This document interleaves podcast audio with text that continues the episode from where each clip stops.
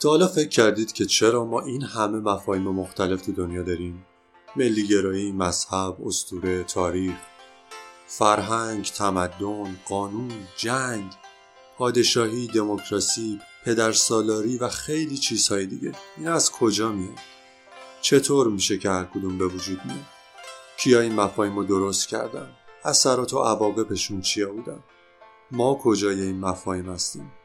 همه اینها اگر نه صد درصد اما تا حدود زیادی از یک روند مشترک تبعیت می‌کنن و از یک جا شروع میشن. از یه داستان. سلام. من مجید قربانی هستم و شما به اپیزود ویژه تراولکست با عنوان داستان فروش گوش می‌کنید. این اپیزود برای من خیلی مهم بود چون دلیل کمکاری و منقطع بودن انتشار پادکست از همینجا میاد. توی این اپیزود قرار یک کتاب رو معرفی کنم و دربارش صحبت کنم. کتابی که دو سال گذشته رو مشغول تحقیق و نگارشش بودم.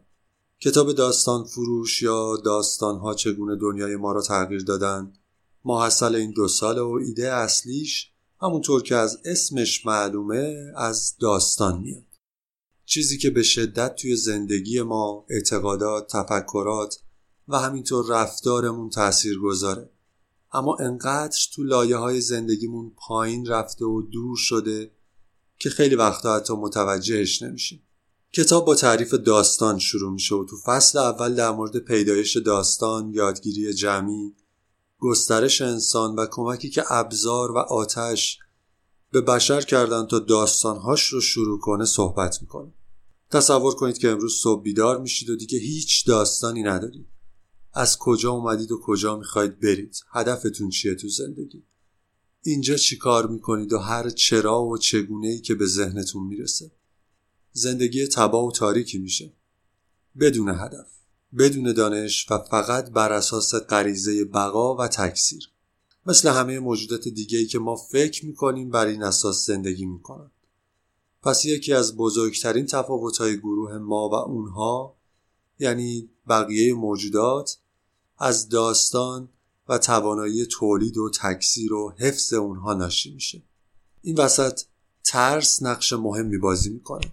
ترس که به اشکال مختلف تو همه موجودات وجود داره و بروزش به صورت واکنش های شیمیایی توی بافت های زیستی رخ میده.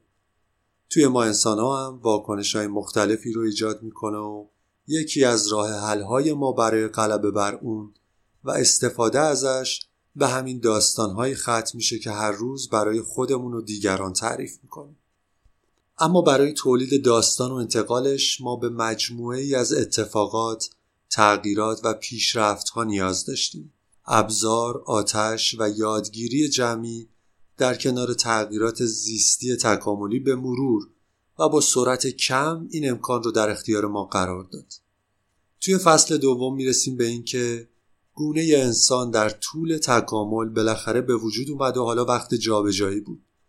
تا حالا پذیرفته شده که منشأ و مبدع ما یه جایی تو شمال آفریقا بوده و از اونجا ما کار خودمون رو شروع کردیم و پخش شدیم و هر طرفی که می‌تونستیم پا گذاشتیم.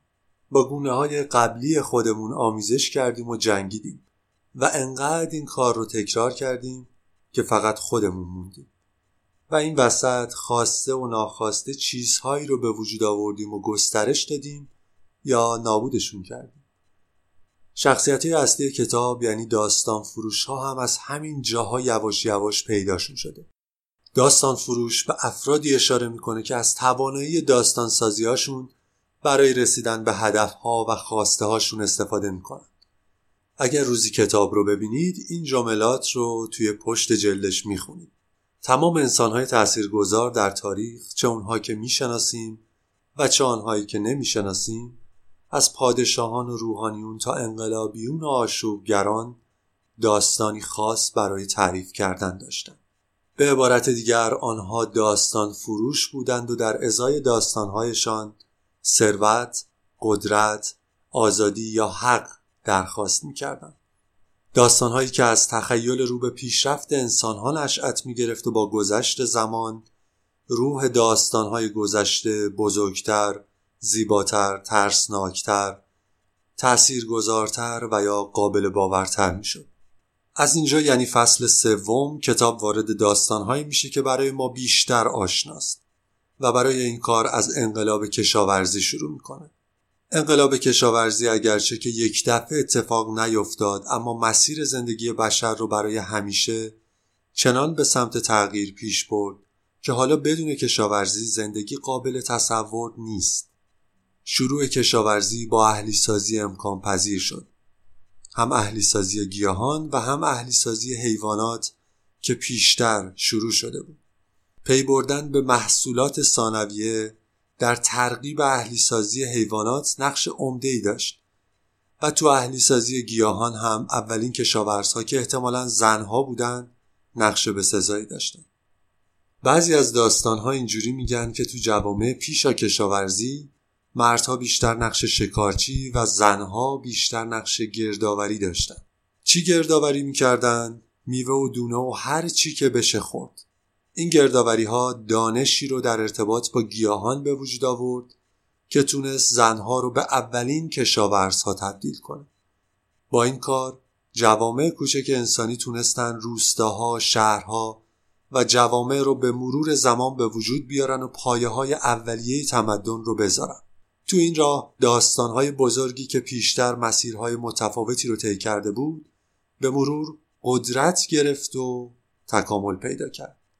خدایان توی فصل چهارم به آغاز تمدن، تشکیل جامعه و آفرینش خدایان می‌رسیم.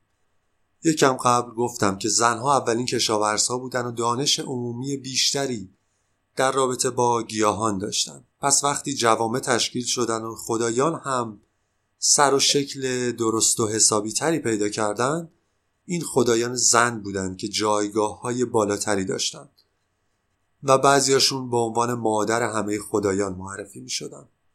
اما به مرور این ماجرا تغییر کرد و همونطور که مردها تو جوامع انسانی قدرت بیشتری می گرفتن یا قدرت بیشتری می ساختن زنها چه در میان خدایان و چه در میان انسانها به جایگاه دوم رسیدن مجموعه های طولانی و پیچ در پیچی از داستانها برای رسیدن به این نتیجه شکل گرفتند و پخش شدند شاید بد نباشه سری بعدی که اظهار نظر جنسیت زده ای انجام میدیم توی خودمون بگردیم دنبال داستانهایی که ما رو به این نتیجه رسونده. انقلاب کشاورزی یک تاثیر عمده دیگه هم روی زندگی انسانها گذاشت. تأثیری که از یک داستان جدید نشأت می‌گرفت. تا قبل از اون انسان در داستانها و رفتارش بخشی از طبیعت محسوب می‌شد. اما بعد از اون داستان توانایی تغییر محیط بود که ذره ذره جون می‌گرفت و گسترش پیدا می‌کرد. از این داستان به ظاهر ساده کلی داستان دیگه هم در اومد و نظام طبقاتی و سلسله مراتبی رویای امپراتوری و شاه جهان بودن چند تا از این موارده. فصل پنجم به این موضوعات می‌پردازه و بیشتر از قبل به تاریخ ایران باستان نزدیک میشه. در آخر هم به فصل مشترک داستانها اشاره می‌کنه که توی همه اونها راوی گروه های داستانی رو به دو قسمت ما و اونها تقسیم می‌کنه و اندازه این گروه ها بنا به داستان و مقتضیات اون می‌تونه کوچیک یا بزرگ بشه. همین فصل مشترک داستان ها تو فصل ششم به داستان های طبقات اجتماعی، تبعیض و بهنژادی می‌رسه. اما همه اینها رو ما از کجا می‌دونیم؟ خب یه سریاش حدس ها فرضیات و نظریاتی که هر لحظه ممکنه تغییر کنن.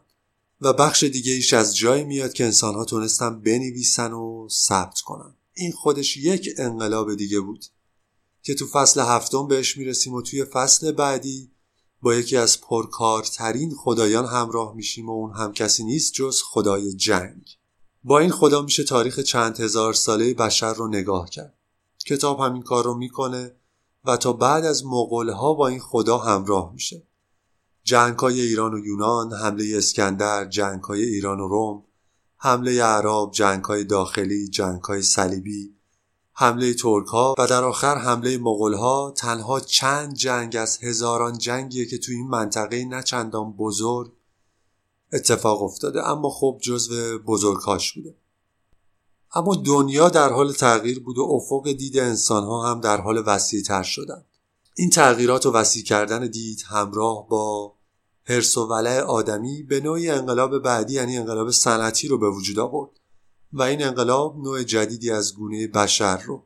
انسان خردمند یا هوموسیپینز در حال تبدیل شدن به انسان مصرف کننده یا هومو کانسمتوریس بود. فصل نهم در مورد انسان مصرف کننده و انقلاب صنعتیه که بدون اتفاقات گذشته و بدون کمک علم هیچ وقت میسر نمی‌شد. علم و داستانهای جدیدش از تکامل گرفته تا پیشرفت و کشف فصل بعدی رو می‌سازند و در کنار مزیتاش به معایبی که خواسته یا ناخواسته در قالب ایده ها و رفتارهای جدید خودش رو نشون می‌داد می‌پردازه سه فصل بعدی هم با علم همراه میشه و به طور خلاصه علم و داستانهاش رو میگه. از جنگ هایی که شکل جدید به خودشون گرفتن تا عصر دیجیتال و تغییرات هر روزه و بالا بردن جایگاه انسان فراتر از تصورش. فصل چهاردهم به گردشگری روایی اختصاص داره که از نظر این کتاب و من می‌تونه یک راه حل کمک کننده برای شرایط کنونی به ویژه توی ایران باشه. به طور کلی میشه گردشگری روایی رو همون گردشگری به حساب آورد با این فرض که هر جاذبه گردشگری مجموعه از داستانها، ها، تجربیات یا خاطرات رو در خودش داره. گردشگری روایی در تلاش برای برجسته کردن این ابزار با هدف ایجاد و گسترش پایدار گردشگری به ویژه توی مناطقیه که اقتصاد گردشگری می‌تونه تاثیر مثبتی بر کیفیت زندگی مردم محلی بگذاره. فصل پانزدهم و فصل آخر کتاب هم که تا اینجا اومده طبیعتا مربوط به آینده ای میشه که در حال حاضر شکلی که خواهد داشت در اختیار ماست اینکه داستانمون رو تا الان چجور تعریف کردیم و از اینجا به بعد چطور قرار تعریفش کنیم کتاب داستان فروش توسط نشر فرهنگستان ادب چاپ و توی تابستان 1400 منتشر شده طراحی جلد کار همسر دوست داشتنی من نازنین آذرنژاده که بدون کمک ایشون نه ایده و نه اجرای ایده هیچ وقت شروع نمی شد و به سرانجام نمی رسید. داستان فروش رو می‌تونید از طریق پلتفرم های کتابخان مثل فیدیبو و تاکچه و از طریق سایت آریانا تراول که آدرس همه اونها و لینک هاشون رو توی توضیحات این قسمت می‌ذارم خریداری و دانلود کنید. بی صبرانه منتظر شنیدن نظراتتون هستم. ترجیح ما مطالعه کتاب از طریق همین پلتفرم های آنلاینه که هم برای طبیعت بهتره و هم میشه داخلشون مستقیما تبادل نظر کرد. با خرید کتاب مستقیما هم از ما و هم از تراولکست حمایت خواهید کرد. امیدوارم که کتاب مفیدی باشه و همون حسی که من موقع نوشتنش داشتم شما موقع خوندنش داشته باشید. و البته بتونیم با این کار کمی از دنیای کنونیمون فاصله بگیریم و داستانهای جدیدی برای خودمون بسازیم. مواظب خودتون باشید. خدا نگهدار.